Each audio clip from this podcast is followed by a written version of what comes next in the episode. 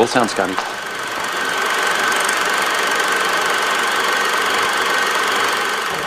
Take your stinking paws off me, you damn dirty ape!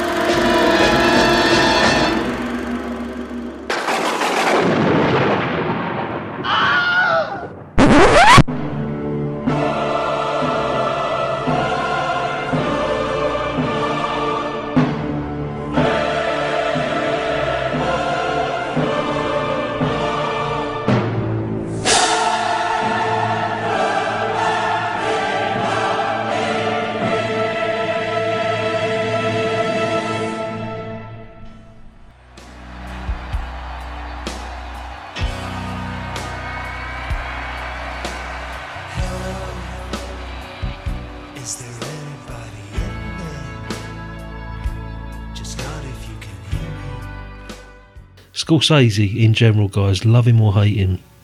I don't know that I've seen that many of his, so I, I can't say I'm particularly fussed either way. It's just I get this general impression. I know Charlie, you're a fan, but I just get this general impression that everybody likes him. He's a bit like the Tarantino sort of thing. That he's just like, oh, he's, he's, he's just this great director. Has he made a bad movie? Yes. What one? Well, if you look at, I don't know if he's made an utterly terrible film, but he's made a few that are of lesser quality than his very best work, which feels unfair when you say it like that. But yeah, I know what you mean. Yeah, I, I did that sort of retrospective thing, didn't I? Where I watched all his films in Mm. sort of chronological order and never felt there was anything that was appalling that I had to turn off. But his big hitters are so good that unfortunately they get sort of judged by that benchmark, and it means that people kind of respond quite badly to something that is otherwise pretty decent. yeah. Um, I wasn't a fan of Gangs of New York, not particularly. That's that's probably the one that I think is his biggest kind of mess of a film.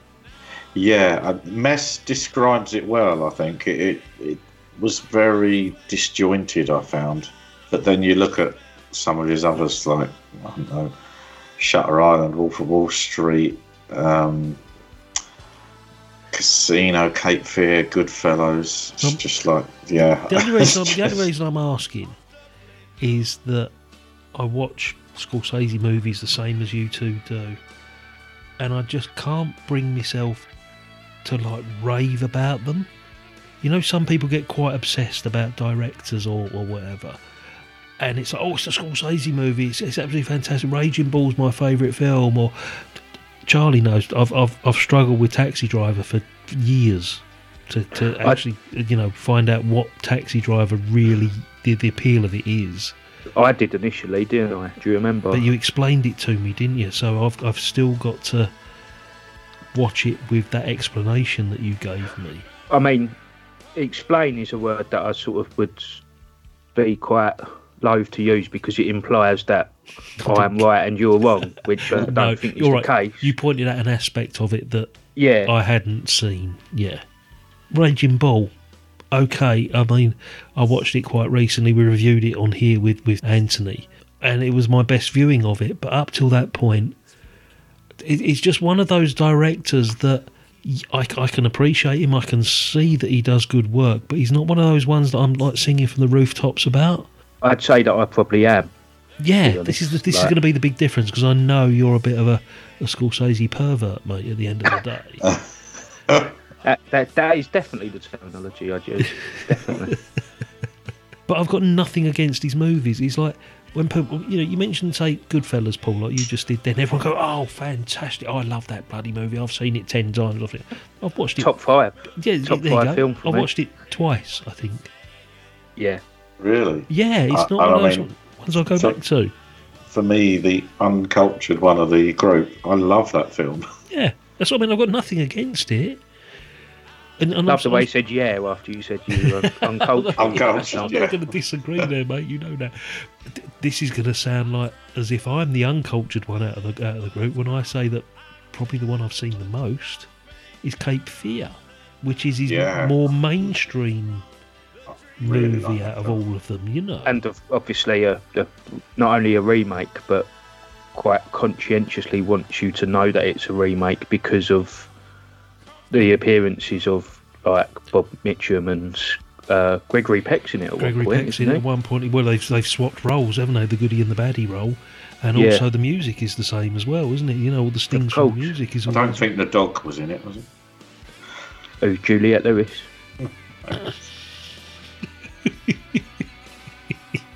Sexist. So, So when we go into our review of this, I mean, I'm yes, I, I enjoyed it, but I, did- again, I haven't watched this film since it came out. It's not one that I've gone back to. It's, it's they're never top of my list. You know, of like, oh, I must Yeah. rewatch Shutter Island. I've watched it once. I've only watched Wolf of Wall Street once, oh, I love that film. but I loved it at the time. Yeah, and I'm thinking, okay, I must go. That's one I must go back to. But they never sort of take priority in my viewing habits. I remember reading, you know, you usually get the critical reception sort of section on Wikipedia. And I always like reading that when we review a film. Uh, you read it out on the show when we looked at Tommy. It's always good to gauge your opinion against that or see if it meshes with it. And I think it was someone in like the New York Times. They said the great thing about Scorsese is that he has a classic movie in every decade. So in the 70s, he's got Taxi Driver, which I know you're not the biggest fan of it, but you probably wouldn't begrudge the fact that it has classic. Oh, I can see. I can see, but for me personally, it just doesn't click. That's fair, though. That's Mm. fair. I mean, that's good that you're honest enough to say it and not just going along with the majority on it. No- but uh, movie's then in the 80s mate. you have Raging Bull. Then in the 90s you have Goodfellas, and their con- their sort of contention is that The Departed keeps that streak going Yeah. because it's 2006, and that they I don't know what, what they made of The Irishman, which I personally loved as well. You can make a solid argument that you know many directors struggle to produce one classic film, and yet here you've got someone who has produced one in every single decade of their career. Exactly, exactly. And I've got nothing against Scorsese at all, but for me personally,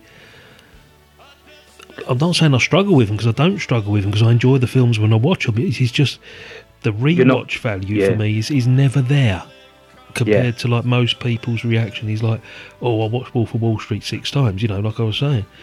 It's interesting because the way you feel about Scorsese is probably how I'd say that I maybe feel about Spielberg. See, now I'm the So- opposite. Yeah, and and that's that's why I think it's funny that it's those two particular directors because I've got nothing but respect for Spielberg, and I think he's clearly acknowledged that he's one of the all-time greats. Yeah. But he's just not. I don't have that kind of. It's, it's not about admiration. It's about sort of being fanatical. It's the attachment side of it, isn't Yeah. it? Yeah. Now, if we were to go through the Spielberg stuff, you know, I, I could say that I've seen Jurassic Park 20 times or Yeah, Close Encounters a dozen times. Jaws, who knows how many times I've seen that movie. Tell you what we do, guys. Let's play the trailer and we'll be back after this.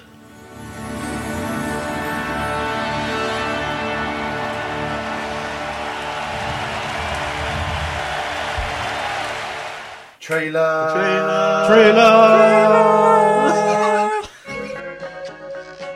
I was your age, they would say we could become cops or criminals. What I'm saying is this. When you're facing a loaded gun, what's the difference? This is not the regular police. This is the state police. We are an elite unit. This is who we're after. Frank Costello. You won't be paid as a regular cop, but there's a bonus involved. So what do I do? You will not ever know the identity of undercover people. Do you have anyone in with Costello presently? Maybe, Do you know who I am? maybe not. I'm gonna have my associates search you, That was quick. Think he's dead already? Get your hands off me! I think we could work something out. We are all convinced that Costello has at least one mole inside the Special Investigations Unit. There are parts of my job I can't talk to you about. Man, you are trouble. You don't know the half of it. You better get organized, quick. Hey, last time I checked, I tipped you off and you're not in jail. getting the feeling we got a cop in my crew. Sooner or later, he's gonna find out who I am, and he's gonna kill me. I can get the rap. You just gotta let me do it my way. If you don't, it won't be me who pays for it.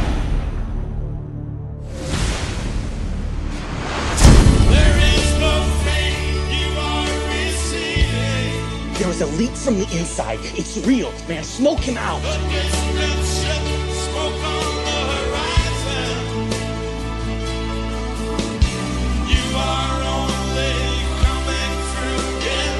You're lying to me. There are things you don't want to know about. What are you waiting for, honestly? I mean, do you want him to chop me up and feed me to the poor? Is that what you guys want?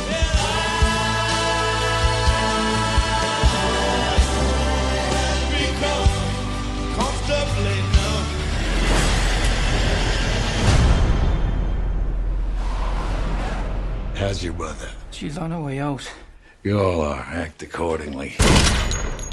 The Departed, released in the USA 6th of October 2006, directed, of course, by Martin Scorsese, starring Leonardo DiCaprio, Matt Damon, Jack Nicholson, Mark Wahlberg, Martin Sheen, Ray Winstone, Vera Farmiga. Storyline In this crime action tour de force, the South Boston State Police Force is waging war on Irish American organised crime. Young undercover cop Billy Costigan is assigned to infiltrate the mob syndicate run by gangland chief Frank Costello. While Billy quickly gains Costello's confidence, Colin Sullivan, a hardened young criminal who has infiltrated the state police as an informer for the syndicate, is rising to a position of power in the Special Investigation Unit. Each man becomes deeply consumed by their double lives, gathering information about the plans and counterplans of the operations they have penetrated. But when it becomes clear to both the mob and the police that there is a mole in their midst, Billy and Colin are suddenly in danger of being caught and exposed to the enemy, and each must race to undercover the identity of the other man in time to save themselves, but is either willing to turn on their friends and comrades they've made during their long stints undercover. That summed it up quite nicely, actually. That was uh, a, a real general sort of like of what we're going to be talking about, based on Infernal Affairs. Who's seen the original? No. A long time ago. Mm, saw it when it Uh, came out. Mm, Which what was that? About four years before this, I think. pretty much two or three, yeah, three or four, yeah, something like that. It's a shame that Paul. I'm not. I'm not going to sort of diss this in any way, but you're not a big fan of sort of the Asian cinema or the foreign movies or No, subtitles no, no, and stuff like that. We're quite, you know, quite, you know, upfront with this. Asian people in general, I heard. That's but what it is. He's yeah, he's bitter and twisted in that respect. Trump, Trump esque. which is a shame because you It's know, racist.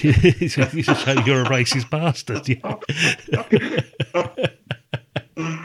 but no, because you know when you can see that Hollywood major players are turning to other markets, you know, to, to actually make their own movies or do adaptations or their interpretations of them. You know that the original has got to be something pretty spectacular, and it is. You know, and at the time, quite revolutionary, and it was quite groundbreaking, and it's a great movie, and I must go back to watching it again. Is this the first sort of adaptation like this that Scorsese has done? Is is- I know he doesn't do like all original work, does he? Because like you said, Charlie Cape Fear was like a a remake homage to the original '60s version. But has he done anything like this before? I, I think he's he's tackled sort of like stories that have already been dealt with by other filmmakers, Hmm. but not not as you say in this kind of literal sense of of. Uh, I might be wrong. I might be wrong. It might turn out that something like After Hours. or, or, so, or something like that has got a kind of Uh, probably an old French movie or something. After Hours, yeah. impression. Uh, and I know he, he was originally slated to direct Joker, wasn't he? really um, was. I didn't know that.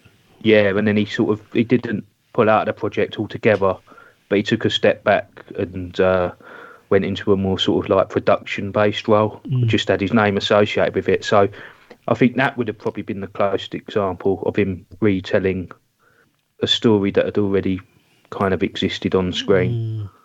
Um, and that would have been interesting, I think, Scorsese's take on it. But in a sense, I'm glad that he didn't because I think the the actual final product of what the Joker turned out to be was excellent.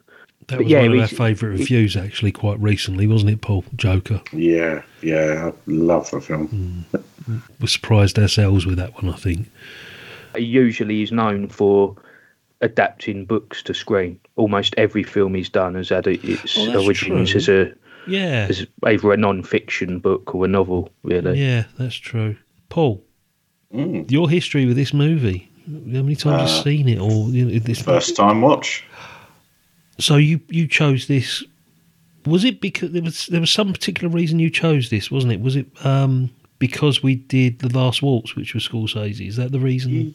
Yeah, just wanted to link it in a little, but also because recently between the two of us, I've, well, we've just done two music-based ones, so I wanted to come away from that. Mm. But uh, before that, we'd done a lot of sort of 50s and 60s and sneaking into the 70s. Just wanted something a bit more modern, Mm. but something from a, a well-known, if not the most well-known director.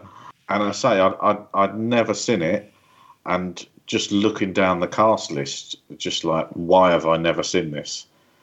it- it's ridiculously rich in the amount of talent that that's on the screen. I know why you haven't seen it. It won Best Picture at the Oscars, mate. And Yeah, you're, you're probably. totally anti. yeah. I'm anything allergic that, to them. anything that wins any award. It's like, well, that can't be that good. It's like, so, how did it especially stand? when you see how well Asian filmmakers have been doing as of late. So Exactly, given yeah. given his prejudices, Exactly. Yeah. Para, parasite. Tuh, tuh. He's like, oh, that ironically is what he actually calls them. So So, Ed, Slitty-eyed parasites. Oh. Prince Philip's in the room. Cut Where did that. this come from? Trapture, see the mask slips. Oh, well, we'll have to get to the scene when the Asian gang turns up then, just see exactly what he thought about it then, Charlie. I think, you know, the, the true colours are shining through here. Um, no ticky, no laundry. so, how did it stand up for you then, Paul? Come on, first time watch. Sorry. Oh, sorry, it wasn't that sort of movie, was it? Yeah. that was when they were in the cinema. um, no, really, really enjoyed it. Um, didn't take my eyes off it the whole way through. Really great story. Um, didn't see the end coming the way it did. There was about And- three and- different endings to this, though. It did take a while to end, didn't it? But the thing is, with a lot of these films, you spend half the time thinking, oh, it's going to end like this, or it's going to end like this. I was so engrossed in the film, I did not at any point wonder how it was going to end. We're not worried about it at all. No, I was just enjoying the film and didn't really care how it ended as long as it was a, a decent end, which it was. Very good ending. Um, yeah, it, it was just. I, I didn't think about the film at all as I was watching it. I was just totally, totally engrossed in it.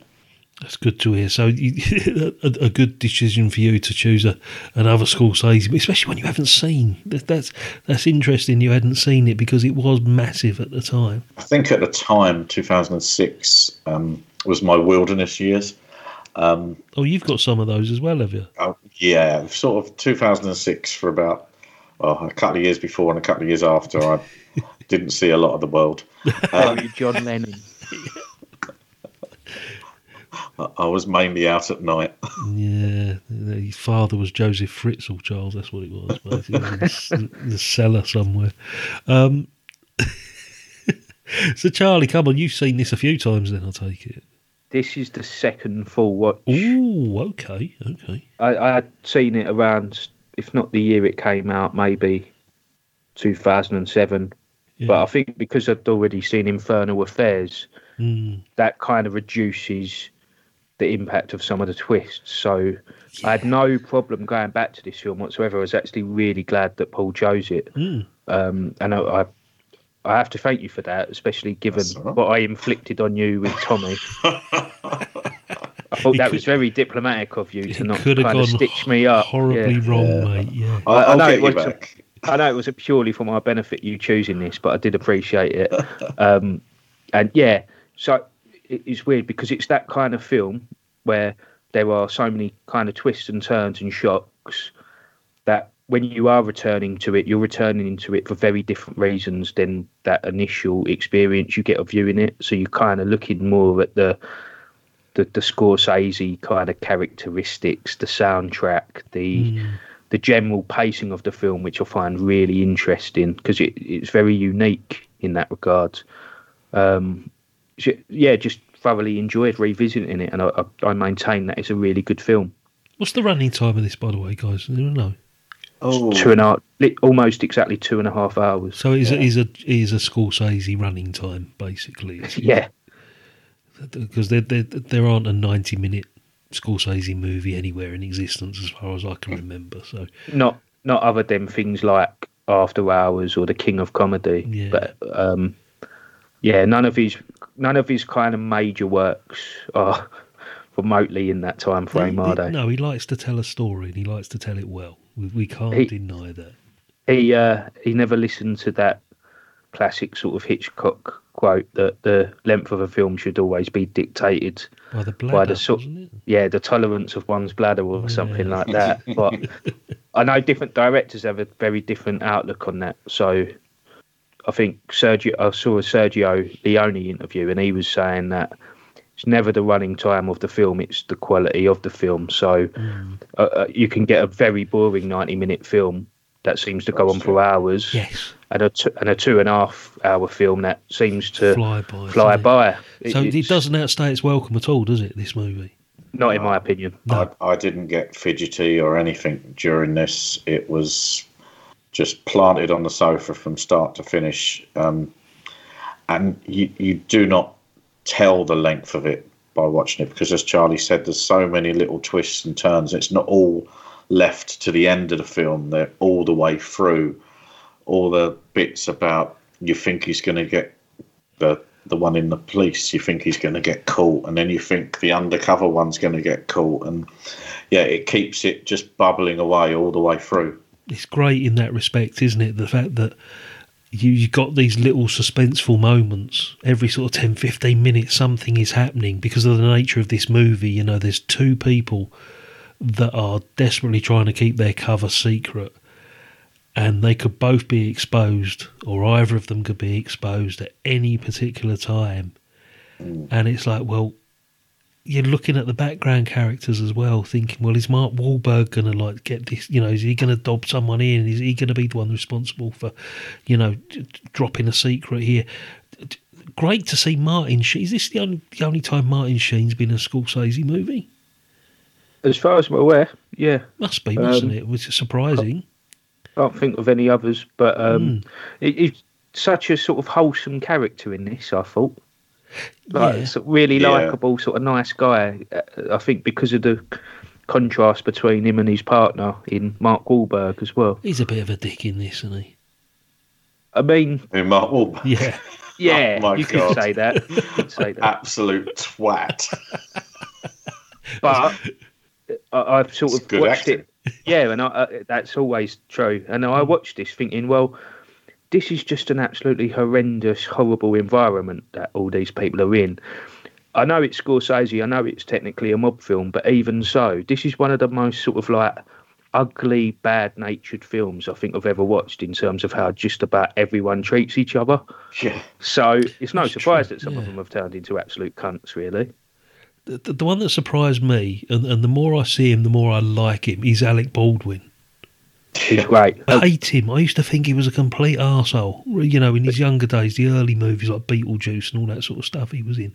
But, I mean, even though this film is, whatever, 15 years old now, whatever it is, but even more recently, you know, is it, what's that comedy thing he's in? Is it 30 Rock? 30 Rock with Tina Fey. Yeah, love him. Absolutely. Oh, and I, I've got this real like admiration now for Alec Baldwin I never had before. Yeah. And, Don't you He's find that very- with. Sorry, Sorry. Paul. He's very good nowadays at taking the piss out of himself. he does a lot of he- SNL, doesn't he, now? Yeah, yeah, doesn't take himself serious. Mm. Don't you find that with certain actors though, they just have to reach a certain age before they become, they start to kind of. Uh, Yeah, appeal it's not. to, to it's, it's not just Mm. maturity. It's the fact that they start. They get to an age where the roles are absolutely perfect for them that they're taking. I mean, Mm. Martin Sheen's an example of that. He could never have taken this role thirty years ago Of course not. because he was he was like you know he was Willard in Apocalypse Now and things like that. But, Well, we've done recently. He was in uh, Badlands. of course, yeah, which is like one of the ultimate youth movies in a sense. Yeah, But it was the perfect like, age in, for that In film, that, wasn't it? it was very. It wasn't so much bad acting; it was just the character he was playing. But it wasn't anything like the acting in this, was it? It was. Now, I think what Charlie's saying as well with Martin Sheen, it's a very just sort of like straightforward performance. There's no, nothing challenging about Martin Sheen's performance in this, is there? And his character. Um, and if anything, he's, he's quite disposable. You know, I, I think you know. Quite literally. Yeah, and I think you know that at some point, even if you hadn't seen this movie, that Martin Sheen's going to get it. yeah. He's the one of- because he's so nice, possibly. Again, because of the environment. Yeah. I mean that that is pretty much what Jack Nicholson, Frank Costello says at the start of the film. Is the the summary of his sort of opening monologue is nice guys finish last, and you have Mm. to take it. Yeah. Like you're not going to get given things, and this is clearly not the environment to be a sort of wholesome because he's. I think he's got like the crucifix in his office Yeah. He's clearly like a- an upstanding sort of Catholic, and you know he- the the scene where Billy goes into his home and he's like, "Oh, that's a picture of my son. He's Yeah. going to Notre Dame. Do you want some supper?" That's He's it. to- he's not cut out for this environment, is he? A character like that? and you know they're the ones that are going to get it at some point before the end of the movie, you know. And then Yeah, absolutely fantastic. I mean, who else have we got in the cast? Vera Farmiga. Farmiga. It's probably the only f- main sort of female character. There's no other female actors, actresses in, within this film, is there? I think that you s- No. you, you see Jack Nicholson's sort of partner now and then, Oh, but yeah. she's she's relegated to a kind of uh, a sort of mole, like Yeah, sort of yeah, just a tart, really, isn't it? Yeah. um, and even uh, Vera Farmiga's character is uh, very questionable in terms of morality, as you see. Um, is is What, a, a shrink that starts shagging two of her patients. What you mean? and and uh, he's quite happy to move in and have a baby with someone who's totally kind of dismissive of what a profession is in the first place. Like it's just that didn't really ring true to me. But again, it just adds to my theory that everyone in this film, just about everyone in this film, is a cunt. But in, in general, thinking now with Scorsese and previous movies, female actresses, female characters, they're never at the forefront of any of his movies, are they? Lorraine Bracco in Goodfellas, she's, she's Okay, quite did- significant, and yeah. then Sharon Stone in Casino. So maybe. my, my theory there is completely pissed on, Yeah. isn't it? but now? you're still Because- right. You're still right because the, the the kind of films he makes are about very much male dominated. They uh, appeal to blokes. They appeal to blokes rather than. Yeah. I'm, I'm right there, aren't I? I don't think they're they're chick flicks at all, are they? Obviously, but Uh, even if women are quite central in his films, they're often victims. So I, I just saying on that. Sorry, I just want to see Scorsese do a rom com now. yeah. well, I suppose New York, New York, it's the fits into closest, that. isn't it? Yeah, yeah. But it's not very good. That's the only problem. When Harry shot Sally. yeah. Well, that's Yeah, true. They're, that's they're not. Okay, yeah, say like Sharon Stone or whatever. Yeah, they're, they're strong characters, but they're never the focus of any of his No. movies. They're not female led. Any of his movies. it's a really interesting point because I remember watching Goodfellas again recently, and there is a part in the film where the narration switches from Henry Hill, mm. Ray Liotta, to Lorraine Bracco, Yeah. and it is it is when I say jarring, I don't mean that in a sort of like misogynistic way, like it shouldn't be happening. Yeah. It's just very unusual to be happening in a Scorsese film. Mm. Like, and and you saying that kind of yeah, it, it's it's unusual to have like a, a female character on centre stage. The only reason I said it when I read out the cast list at the beginning, Vera Farmiga is the only sort of one out of ten names that I read out. Mm. Um, and then looking back, when you like say you go back to Cape Fear, there's only Jessica Lange and Juliette Lewis to that extent. Uh, Wolf of Wall Street, um, the Australian actress Margot Robbie. Margot Robbie is Yeah. probably the only one in that. Raging Bull, can't remember the lead, the female lead in that, but they're not Uh, the folk- Mrs. Liotta. Mrs. No, Mrs. Le- Mrs. Lamotta. Sorry. Mrs. Lamotta. She's, but Yeah. they're, they're not the focal point, or even in the top quarter of the cast list. Yeah. Um, the Irishman's an interesting case for Mm. that because um, Anna Paquin plays um, Robert De Niro's daughter as a grown up, and when I, I don't know the child actor's name, but she's very good, although she doesn't say anything. Mm. And it makes sense when she's a child because she doesn't know how to internalise the stuff that she sees her father getting up to, this kind of violence and corruption. But it becomes very weird when she's when her character forms into an adult and Anna Paquin's playing her and doesn't say anything. Literally doesn't have any any lines whatsoever in the film, and that is because I haven't seen The Irishman, so I don't know. I'm gonna have my associate search you. No, no one's fucking searching me. Search me for what? Contra fucking band. Take your shoes off. Shoes.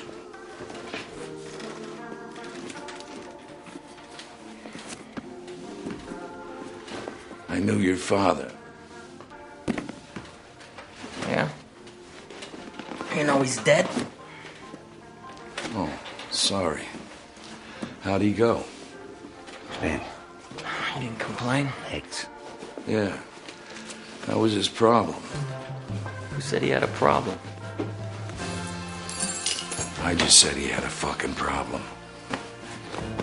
As a man could have been anything. Are you trying to say that he was nothing?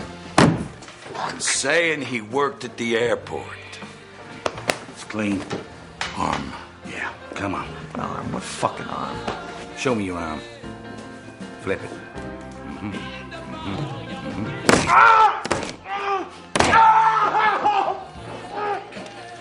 Makes me curious to see you in this neighborhood.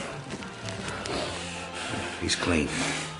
And if I can slander my own environment, it makes me sad, this uh, regression.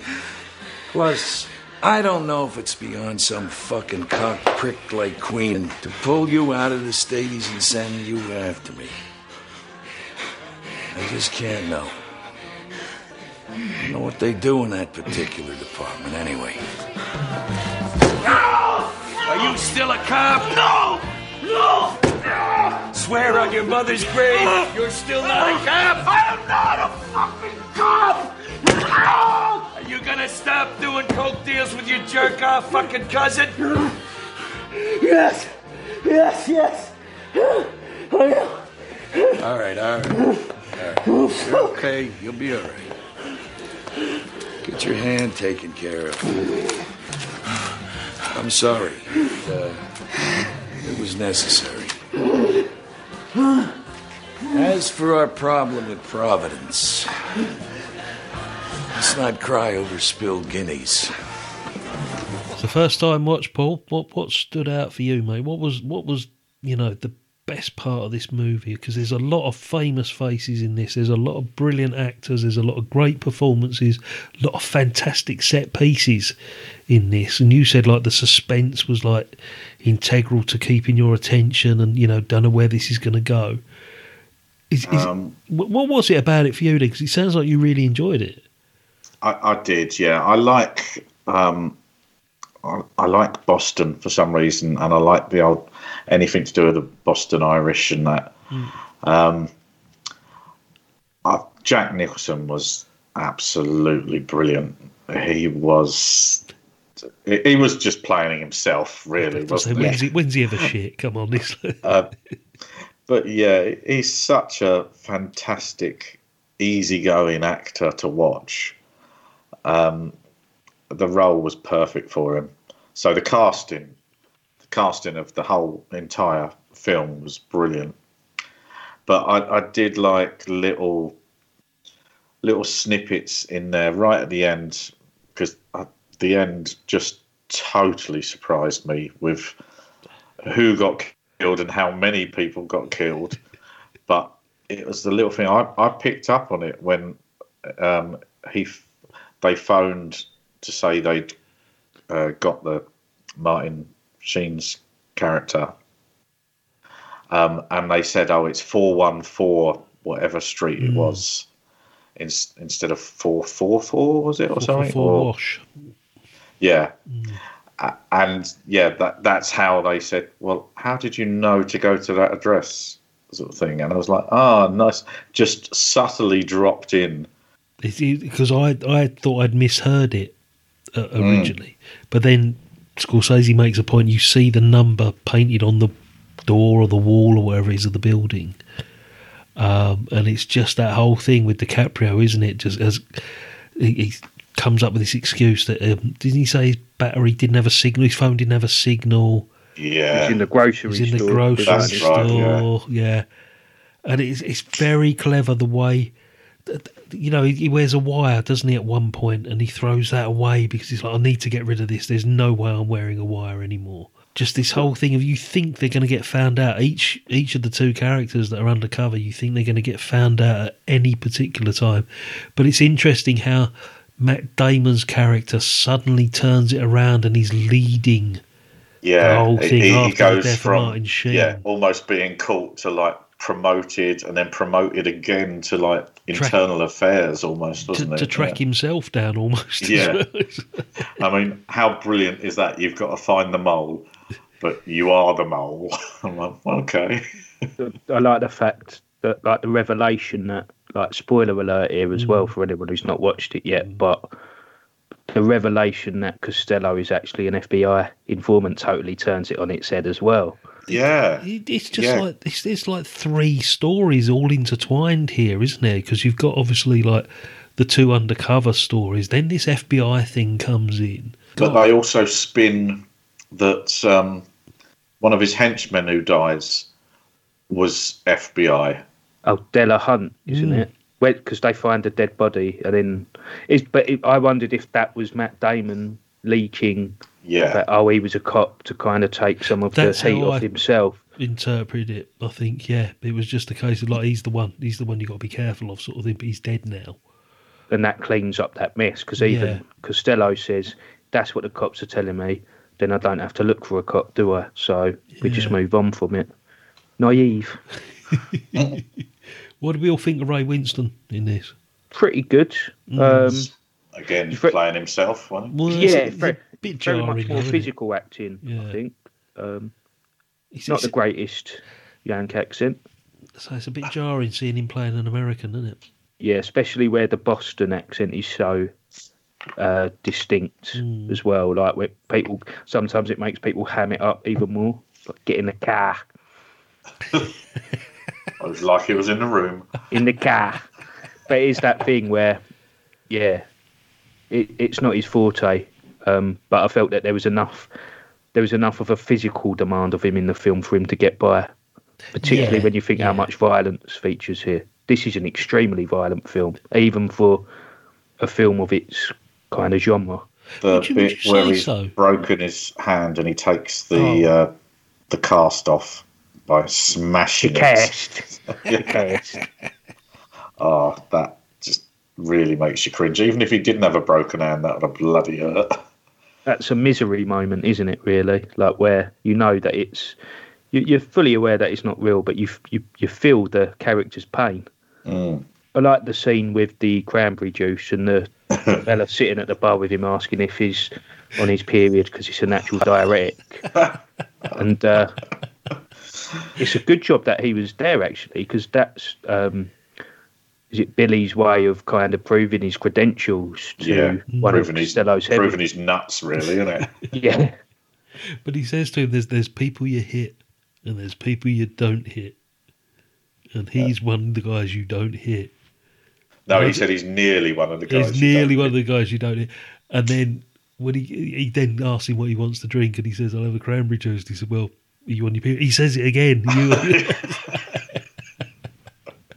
Very clever. I'll tell you what I noticed at the beginning. Go right back. I know we talked about the end. Let's go back to the beginning. You know when they're setting up this whole thing where, you know, Damon and the, these guys are kids at the beginning, mm. and Jack Nicholson.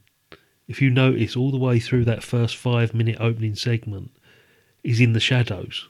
it's like a very Yes. noir sort of. Yeah. isn't Yeah, I it? noticed that. Yeah, Fast forward 15 years, if this was the American, Scorsese would have used that de aging technology that he used in the American. You mean the Irishman? The, the American. What's the American? That's that's a um, Angelina Jolie or someone or um, there's a It's, film uh, It's all right, no. Oh, yeah. nearly Johnny Johnny. Depp. Yeah, it was based on a was it like a Cormac Cormac McCarthy yeah, or is it novel Johnny or Depp or something? I can't remember. Anyway, the it's quite a star-studded cast, but it was dog shit, if I remember rightly. Well, the Irishman was better. So it didn't take long, did it? Every episode we get these bloody senior Yeah. moments, don't we? Makes a change for you to have it. It was me and Charlie last time. Yeah, oh, Frank Lampard. Frank Lampard, brilliant. Um, um, I did think in that early sequence again, the kid that played Matt Damon as a youngster really did look like him. Hmm. That was I noticed that. That was hmm. great. I mean, it, it's not the the film doesn't live and die on that sort of detail, but it's always nice when they get that right. I think. Yeah, because quite often you go from like you jump from kid to like adult, and it's like yeah, it's nothing like him whatsoever. But yeah, it was very similar. Yeah, that was that was important. I felt because hmm. what, the, what annoyed me about the early stage of the film, though, is that you get this background story about Colin, like Matt Damon, hmm. But the first time you see anything to do with Billy is when he's actually taking the Yeah, the academy, isn't it? Yeah. What about his backstory? And they don't even go into like the. I appreciate that it's already a very long film and they're limited for time, but like the three to four months that he spends in jail, just totally glossed over as well. Like, Yeah. I think what they do is they fill in the backstory with the the accounts about his father and all his family. Yeah. Yeah, all his Uh, as- family are dodgy. yeah, As as the movie progresses, I think That's you true. learn more about his character through other people's recollections of his cousins and his uncles and his father in particular, um, and you build up an impression of that character rather than the Matt Damon one, which is sort of handed to you on a plate at the beginning. And he's an entitled bastard in this film, Mm. isn't he, as well, the way that he behaves.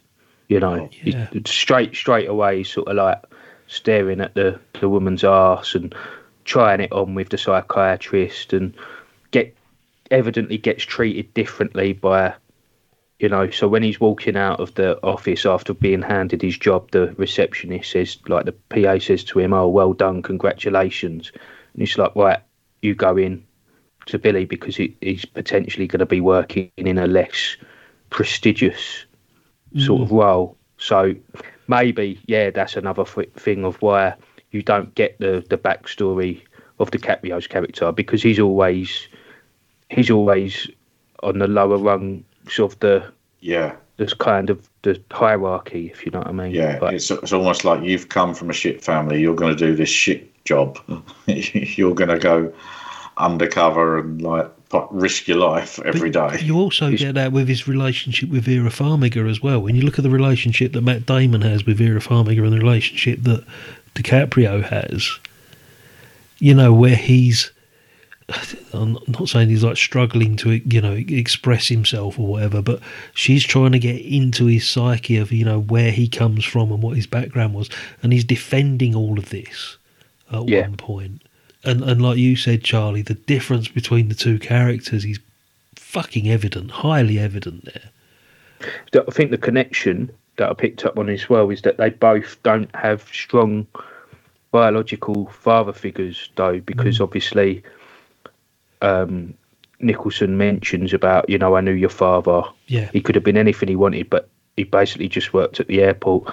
And then there's that scene where Matt Damon's sitting with the bloke he's in training with after they played the rugby match Mm. and they're looking at the is it City Hall or something like that? Or Yeah. the and he's like he's got his eye on it. He says no forget about it. Your dad was a janitor or something. Yeah. so it's, it's interesting that Costello is able to get into the heads of two males who need that father figure in their life. And he sort of becomes a surrogate of that for them doesn't he? I think that's that's the common link between the two characters I quite liked that character you said that was his mate through uh, sort of um, sort of thing. police police rugby Yeah. school Yeah, uh, James rugby. Badge, James Badge Dale is his name.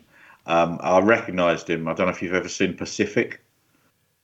a long time ago Follow up to Band of Brothers. yeah Spielberg thing yeah. Yeah, he was in that, and he was fantastic in that. that was a great show. Oh, it was really, really good show. Yeah, he, he was he was an interesting character, but so many characters sort of appeared at the beginning and seemingly dropped out, only to then become quite significant in the film's conclusion as well. yeah, because obviously that one was right at the end because he said, "Oh, you didn't think I was. You were the only one." And it's Yeah, like in fucking the hell, false- another another like Twist revelation. turn, yeah. Yeah. To say that there is not one ending to this movie when you think it's all over. Yeah. something else cr- creeps out of the woodwork and gets. Do you know? It was a very minor scene, but it made me chuckle, and it, and I didn't know where it was going to go. The scene in the in the restaurant or the cafe or whatever it was with the two priests. Yeah. Yeah. And, And Jack Nicholson comes out, and you think, oh, where, where's this going to go? Because it could go absolutely any way. This conversation. I've got to mention. that. Forgive me. Did you see how? Uh, did you see the surveillance man? How evident, like he, how obvious he was making himself though. He was The one in the literally just outside the window, just with a camera pointed out of the, the side window. And that it's like he's not making any attempt whatsoever Well, to, to cover up the, the- fact that he's a surveillance. The, the van was like pulling up, and there was just people hanging out the van door with like cameras and binoculars and It's shit like like that. yeah, because at one point, didn't Matt Damon's character like uh, ring Costello and say, "Oh, you're being tailed." I'm like, anyone in their right mind would have fucking known that. in the middle of a police station. Yeah. Yeah, uh, it's a blue car, mate. You're being towed. Um, yeah. There's a van yeah. behind it. Yeah. Literally walking down a corridor, a busy corridor. It's fucking great. But then throughout the rest of the movie, they're very particular and very careful about these code words about tell mum I'm not going to make it home or tell dad I'm Yeah. you know tell dad I can't make it tonight. And I thought that was great as well. You know the code Yeah. words and, and these specific like burner phones that have only got you know one number on them and the way they set all that up. But then, like you said, it all falls apart when you look at the surveillance shit shit show that's going on. But it doesn't really matter at the end of the day, does it? You There- know? There's going to be these sort of pitfalls in a film of this nature because at the end of the day, it is one, it is a film. It is. Hmm. I mean, I know it's based on. I think Jack Nicholson's character is based on a fella called Whitey Bulger, who was like the main heavy in Boston. Well, he's, that's the uh, Johnny Depp movie, wasn't it? He did a couple of years ago. Played That's right. Bulger. Yeah, Uh, Black Mass was it? That's it. Yeah. Yeah. And uh, I know Matt Damon's character was loosely based on.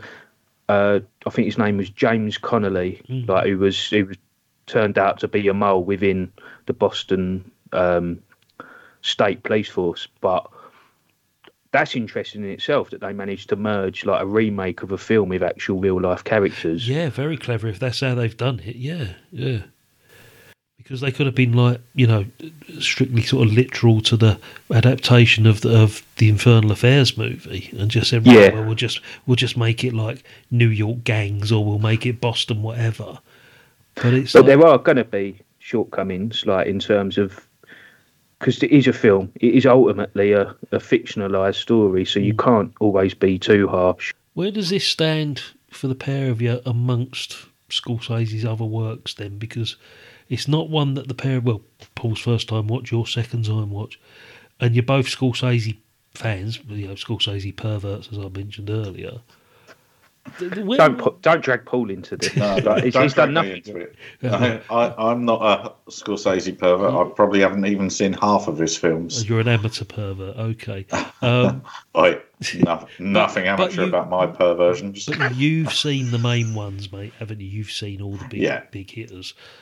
You know, you're going to say that Wolf of Wall Street and Goodfellas are going to be one and two, whatever. I, I can read this review, but where does this stand for you then, mate? Because I know you you like Scorsese. Mm, I would say I don't know because it's so fresh in my mind. It might go higher than sort of might go higher than Wolf of Wall Street. That's Um, interesting. That's okay. It it won't go higher than Goodfellas because I absolutely adore Goodfellas. But I, I do. I would like to see this again soon hmm um, because I, I really, really enjoyed it. Any um, inclination to watch the original Infernal Affairs? No, No. Told you he was racist. yeah, What's up with you? You wait till you see what I've got picked for you for the next one, mate. You're, Right. you are missing. You are missing out though, Paul, if you don't watch that because I watched it after I'd seen The Departed, I think, hmm. and I was thoroughly entertained. And there are similar, well, obviously similarities, but they deal with them in a quite a different manner. And hmm.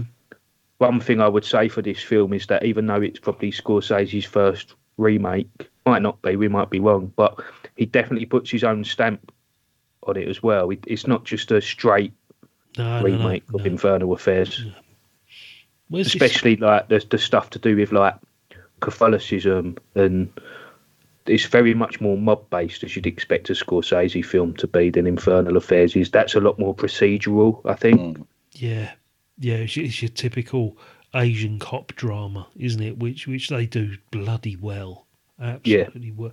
So, t- from your point of view, Charlie, I mean, you're more of the the fan of, of Scorsese. You've seen more of his stuff than Paul has, um, and he's he's a massive, you know, sort of influence on your viewing habits. Where where would this sit in the school Scorsese canon for you, then? I don't know if it's I'd put it quite there with like Taxi Driver, Raging Bull, Goodfellas. but it's not far removed from it.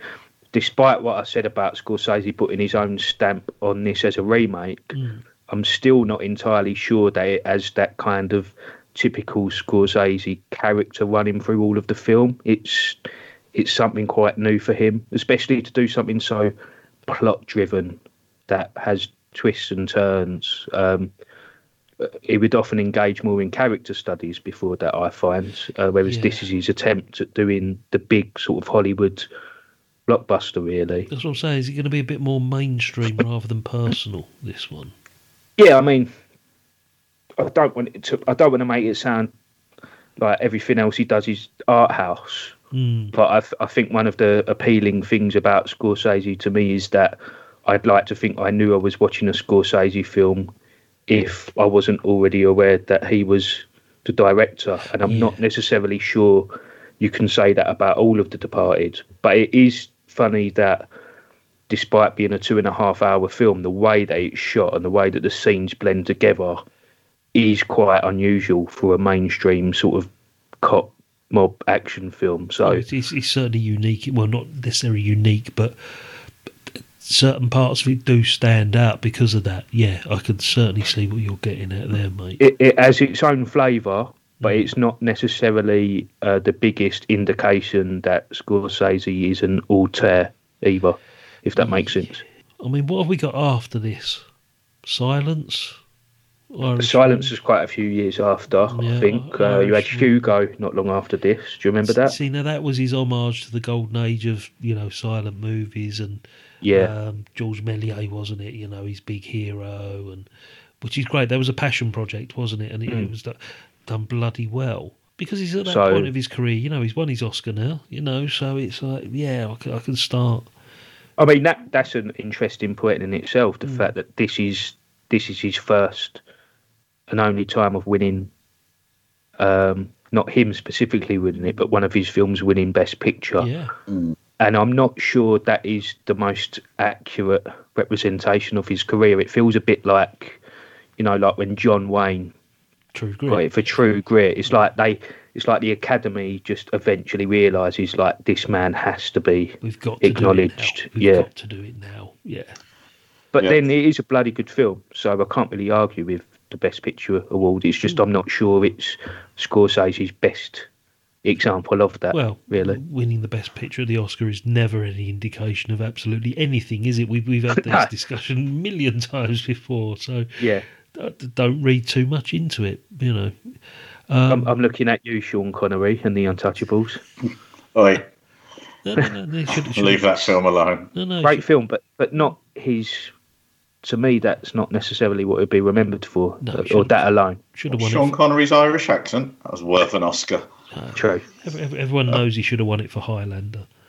Um, I love Zardoz. Zardoz, excellent. He's got red nappy. Yeah, I, I watched this. This was the second time for me, and as Paul said, two and a half hours g- glued to the screen. you know, don't take to heart too much what I said at the beginning of this program that Scorsese for me have got this. We, we've got this tumultuous relationship, me and Scorsese. Um, I bet it's go. Fire and ice. yeah, and Sure. it's I, I struggle with things like Raging Bull and Taxi Driver, and, and and I never go back to the ones that I should go back to. I watched Goodfellas, I watched Wolf of Wall Street, and loved them, absolutely adored them. But let's see, I I don't know how to explain it. It's just the fact that I just don't go back. I, I don't sit here thinking, "Oh, I, I, fancy, I fancy Goodfellas tonight." Mm-hmm. Well, you know, um, Pizza. but I know that if I was to if I was to sit and put it on, I'd have three hours of fucking great entertainment. It was like I think- this. I mean, I watched this 2006, 2007, whenever it may have been. Yeah. I've had no inclination since then to put it back on. And watching it the other night, I'm thinking, well, why haven't I watched this since? I could sort of tell by your your reaction when Paul told us what we would be watching. Hmm. You didn't say, "Oh, for fuck's sake," or "I don't want to watch that," Yeah. but I just registered a little bit of kind of ambivalence, maybe. It was, Um, yeah, it's a Scorsese. It's two and a half hours, and it was, and it wasn't like any hatred towards it, like you say, or anything. It was just Yeah. the fact that, okay, is there a reason why I haven't gone back to this in fifteen years? the difference is, I think, with how you feel about Raging Bull and films like that is Mm. there are certain films that you watch, you like, you think that was very good, well made, well, like Appreciate great it, yeah, casting, whatever. yeah. But then there are also films that you feel those things about and they get you in the gut as well. And I get the impression that they don't get you quite in the gut Yeah. in that way. I, I appreciate the, the quality, the art of it, the cinematography, the effort that's gone into it. You know, this is what I said about Taxi Driver all them years ago, Charlie. You know, I can see why it's appreciated by people, but for me personally, it hasn't got that punch in the gut that I'm going to think that movie. I, I, I don't get that emotional response. It's, it's something that can't quite be measured. It's almost like it sounds very wanky, but it's almost like a fucking like a religious experience you have with certain films Mm. where it's just this is amazing. Like I, I can't even It's, it's describe like it. certain films at certain points, I will totally immerse myself in and get lost in it, and it Yeah. and it will evoke either tears, anger, whatever it may be, laughter and whatever. And, and they're the ones that get the extra star on Letterboxd me. Ones that make me laugh out loud. Ones that bring a tear to my eye. Um, ones that we've said this before. Ones that I'm still thinking about two or three days later. Yeah. Why Yeah. the hell am I still thinking about that film that I watched a week ago? I haven't Yeah. had that with this. I think Badlands done that. It's stuck to, with you. to me yeah. and you. It was just like, yeah, a couple of days later, popping into your mind and going, Yeah. oh yeah, that scene sort of had a different meaning to it, and yeah, So So why, understand you know, that and happen they're, they're film the you sort don't of even movies. like. Though. yeah, yeah. Like Yeah. Tommy has that that fascination. It just popped into my dreams. Yeah. but it, I'm not sure The Departed even sets out to have that kind of relationship with its viewers because I think it's a film about you know entertainment and and plot first and foremost. I think the biggest compliment you could probably give this film is what Paul and and you have said, Scott, is that um, I think it was might have been what I hate to quote the bloke, but it might have been Roman Polanski who said like sometimes the biggest accolade you can give a film is the fact that you forget that you're watching a film in its presence. Like you were just purely immersed in it. So I think that is what The Departed has sort of done really successfully here. I'm not sure it's even attempted to be in that same sort of canon as Taxi Driver, Raging Bull, Goodfellas, because the whole the whole thing behind it is just totally different. But hmm. yeah, it's it's a very hard film to criticise. I think. I Oh crikey! Yeah, I, I couldn't say. I mean, we picked up on little tiny, tiny bits that might have been like the surveillance and whatever, but I mean, hairs sort of thing. yeah, there's there's no one in there you could say was a bad actor. There's there's no there's nothing wrong with the plot. The pacing of the film is exceptional for a two and a half hour film. You usually have some doldrums in, but that, as as Scott said, the amount of twists that came every 10, 15 minutes when people are nearly getting found mm. out, it just kept it ticking along beautifully. Yep. What I noticed as well is that certain scenes, you only got sort of extended scenes in the last sort of half hour of the film.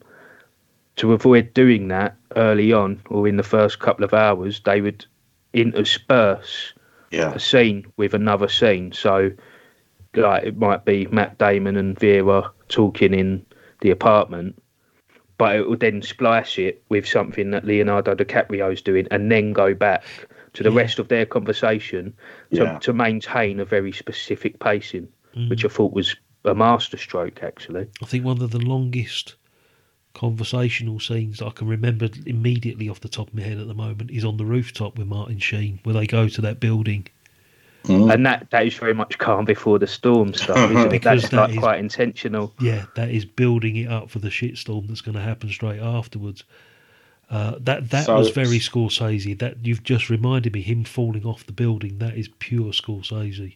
Well, the Yeah. actual landing on the pavement bit is pure Scorsese. Oh, the Yeah, when they were when the police in the car were going, something's just fallen off Something the building. has I'm fallen like, off the building. something.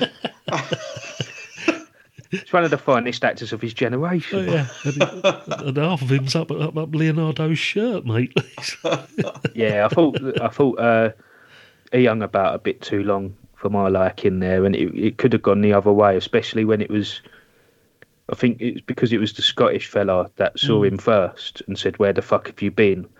But had it been Delahunt who dealt who dealt with him first, he was the one who specifically sent him the wrong address, wasn't he? So Yeah. that could have gone very differently, I think. See, even that bit when he's dying, uh, the you know, and he's he's like, I knew it was you. I gave you the wrong address, and you know, like, this could go fucking wrong at any point now, still, and he just dies there, and then he's like the relief on DiCaprio's face when he's actually dead. Yeah. You know, oh my god, Do you remember that from Infernal Affairs, Scott? That that scene I where don't remember that scene at all. I remember a lot of the gang stuff, and like you Ah. said, it's, it's it's very procedural as well as you said. The, the police side of it is very Asian cop dramas is what they do well. It's an Asian cop drama is exceptional. There's loads of good stuff like Memories of Murder and all of those things. Um, but the gang thing, you know, um, and even you know they sort of emulated it a bit in this movie with the no ticky, no laundry thing and all that. It's, But even the the falling of the of the building in Infernal Mm. Affairs, it just happens, and he, I think he falls into the roof of a car. So it's it's almost like a jump scare. Yeah. Whereas in this, it's like quite a sort of you see the almost like quite dramatic, slow Yeah. motion sort Yeah. of fall. Yeah, but the impact bit still makes you wince, doesn't it? When that happens, it's like, oh my god, you weren't expecting that at all. I wouldn't have minded if it was Mark Wahlberg, but saying it. Did you see who else was supposed to be his character, or possibly his character? What what actor was supposed to play it? Yeah, Mark Wahlberg was Ray Liotta or Denis Leary. Denis Leary's played cops before, Charlie, isn't he? I'm trying to recall. He, He's not a bad actor, Denis Leary. Denis Leary's played in comedies. There's a Sandra Bullock comedy. I'm sure he's a cop in one. What not uh, Miss Congeniality or Something something like that. Yeah, but I'm sure he's played cops in like have straight look. stuff as well. Ray Liotta, yeah, that makes sense. It's, Yeah, it's, it's probably something like Boondock Saints or something like that, isn't it? Great film. Did, did I mean didn't say it weren't you? You sort of got on the defensive there, my friend. it's not a great film, actually. No, I will say that. Or Boondock It's, Saints, no. it's a brilliantly self-indulgent, just fucking kill streak film. It's great. Also set in Boston. yeah, exactly. I think what he was in as a cop, but um, Well, Dennis Wahlberg Wahlberg's not even necessarily an obvious choice, is he? I think. No, it's quite a strange choice, Was really. he was he flavour of the month back in 2006 though? I guess so. I Trying, guess so. Trying to, you know, I can't even think what was out 15 years ago. Paul, Paul's, I've never- Paul's wielding this year, so we've got no chance asking him. I've never been a huge Wahlberg fan. Um, I think his best work was probably Boogie Nights, but yeah, yeah. I think you won the money there that some of the films he appears in are more of a reflection of his popularity in Hollywood at the time than necessarily his ability as a thespian. Yeah. Well, the only thing I can think of about 2001, I'd say, was the awful Tim Burton Planet of the Apes rehash bullshit, and he was the lead in that, wasn't he, Wahlberg? So even that, this is five years after that. Yeah, can't think, can't think. But the Denis Leary thing's going to bug me. I'm going to have to have a little look. I'm sure he's played cops in a couple of movies. He was in Ice Age. Skid. He wasn't Skid, was he? no, it was, it was Manny. No, not Manny. Um, it's the saber-toothed tiger, wasn't it? I reckon there were probably only two actors in this who would have been Scorsese's absolute first choice in terms of the main roles, and I reckon that is probably DiCaprio has obviously become his like new De Niro, hasn't he? Um, and also, I think he would have been keen to get Jack Nicholson to play Costello. Jack Nicholson's a good shout, and I bet Martin Sheen had been on his wish list for years. Yeah. The, the original, because this is uh, produced by Brad Pitt. Um, Plan B Plan B, Productions, yeah, isn't it? I think. yeah, Yeah. Yeah. Brad Pitt um, was originally down for Matt Damon's role, but he admitted it should go to a younger actor, so he stepped back. Oh yeah, because he's so decrepit, isn't he? Yeah. Brad Pitt, and, like, There's not that much between him and Matt Damon, surely, years wise. Uh, Matt Damon is exactly the same age as me, to the day. Oh, um, Brad Pitt Brad can't be much Pitt. older. He's a bit older, I'd imagine. Uh, yeah, he's seven years older. Brad Pitt's been around for a long time when you think about it, though. True, true romance. Yeah. So hang on, Brad Pitt is like 57, 58. 57, yeah. Bloody hell. Fair play to him.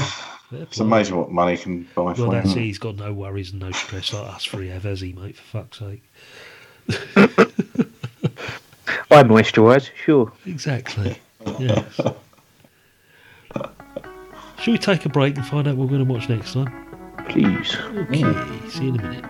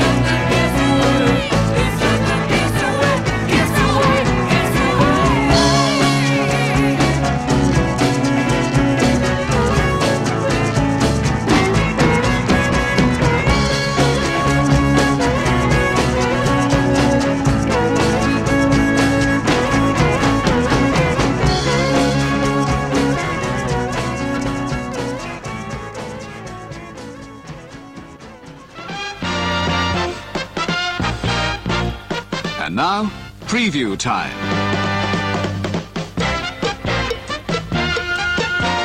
When it comes to entertainment, you can't beat a good film. So let's take a look at what's coming your way.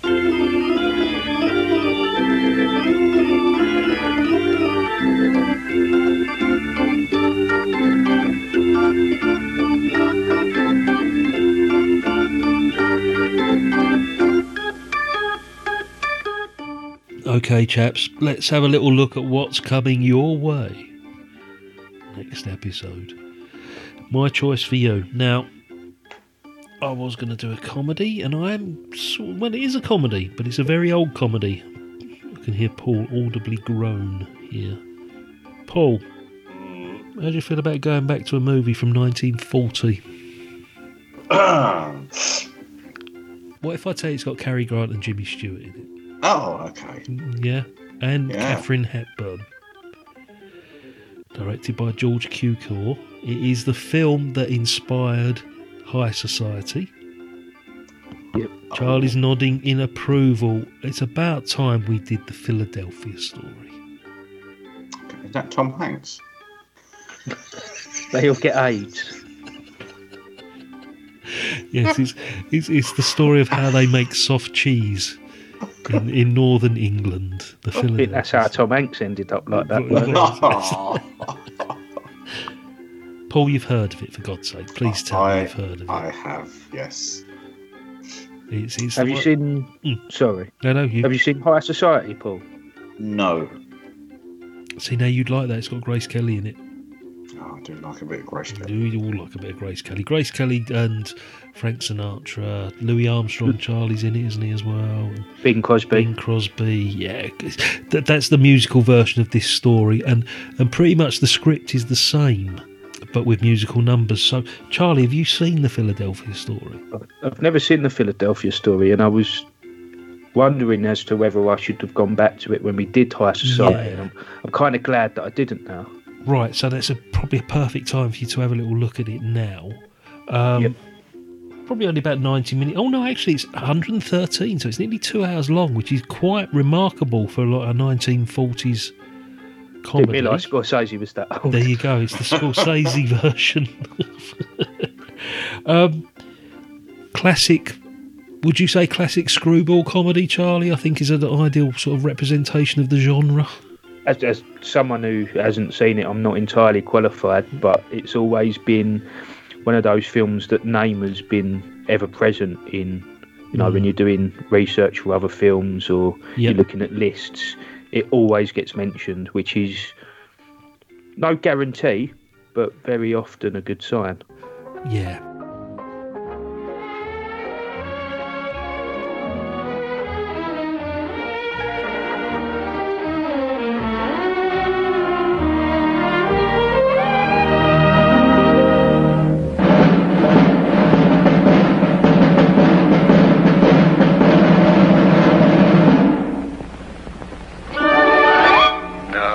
No, Red. I used to be afraid of that look. The withering glance of the goddess. I didn't think that alcohol would do. Oh, shut up. Dinah, stay here. Oh, please, Mother. Maybe he's going to soccer again. It's what everybody feels about you. It's what I first worshipped you for from afar. George, listen. First, now, and always.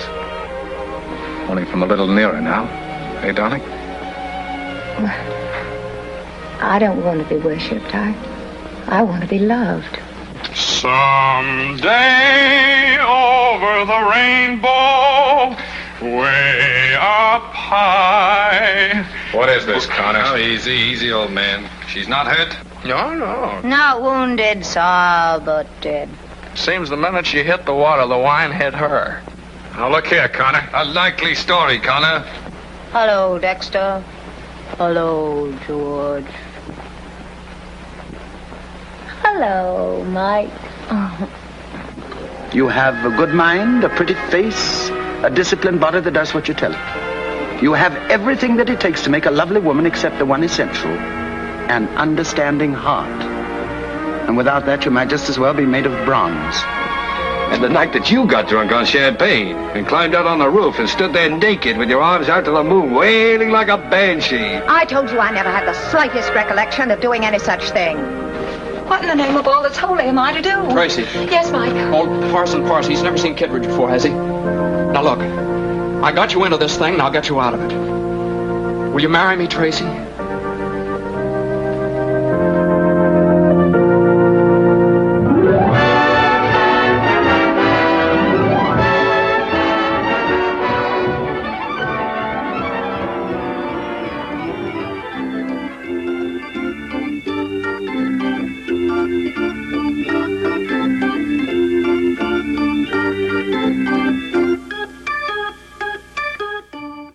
So that's it for this week, guys. Thanks for being there, Paul, Charlie. Enjoyed that this evening? Very much been a- so. It's been a great pleasure. Looking forward to the Philadelphia story. Looking forward to chatting to you both about that. See you both in a couple of weeks, guys. Take care. See you later. See you later, mate. See you, mate.